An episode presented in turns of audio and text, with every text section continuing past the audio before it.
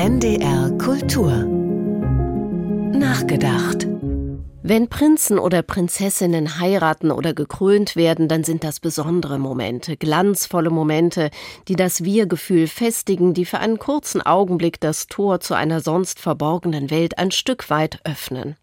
Richtige Royalisten lassen sich von der Sogkraft solcher Ereignisse mitreißen, fiebern, wenn geheiratet, gestorben, geschieden oder gekrönt wird.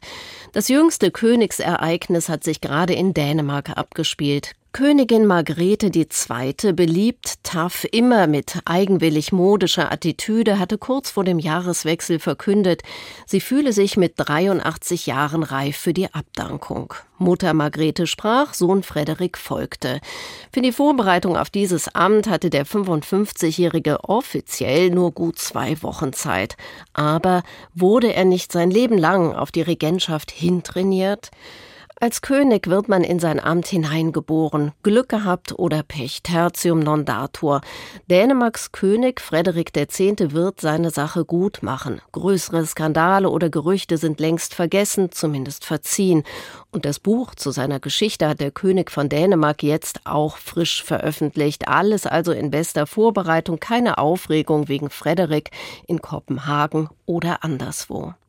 Aufregung gibt es aber anderswo wegen eines Mannes, der sich längstens auf seine Rolle vorbereitet, innerlich, äußerlich wohl überlegt, mit einem Riesenapparat, der strategisch Details plant und Eventualitäten auslotet oder antizipiert.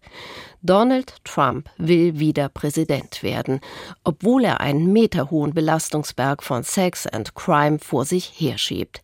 Er glaubt fest daran, dass mit ihm das Land, die USA, ja die Welt besser werden wird.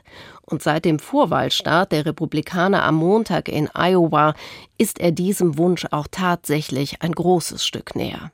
Das Wetter konnte zum Auftakt nicht sinnbildlicher sein. Spiegel, glatt, eisiger Wind, Schneesturm, arktische Kälte. Extremwetter, das nur in Extremsituationen nach draußen erst recht an die Wahlurne lockt. Donald Trump war dort zu sehen, sonnengebräunt, mit luftig offenem Hemd, als wäre er unter Palmen gelandet. Nasty war immerhin sein Kommentar zu den Temperaturen im klirrend kalten Iowa. Ungemütlich, aber war ganz im Gegenteil die Stimmung dort nicht? Die Leute ließen sich vom Wetter nicht abhalten. Sie kamen und wählten Donald Trump haushoch mit über 50 Prozent. Konkurrenz ist erst einmal in die Defensive gedrängt.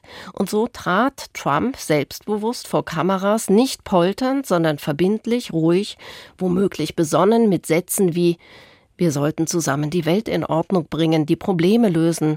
Es wird schon bald soweit sein. Heilsversprechungen eines Mannes, der sich seiner Sache sicher glaubt. Nur wenige Stunden später war Trump in New York vor Gericht geladen. Vor den Kameras hat er sich hier lieber nicht gezeigt. Nur Gerichtszeichnungen bildeten seine Gemütslage ab. Zornig, wütend, unbeirrbar. Da stand er wieder, unverrückbar im Raum, der Trumpsche Belastungsberg.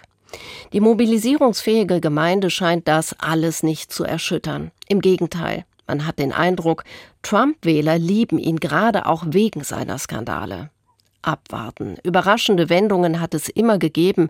Am kommenden Dienstag sind die nächsten Vorwahlen in New Hampshire.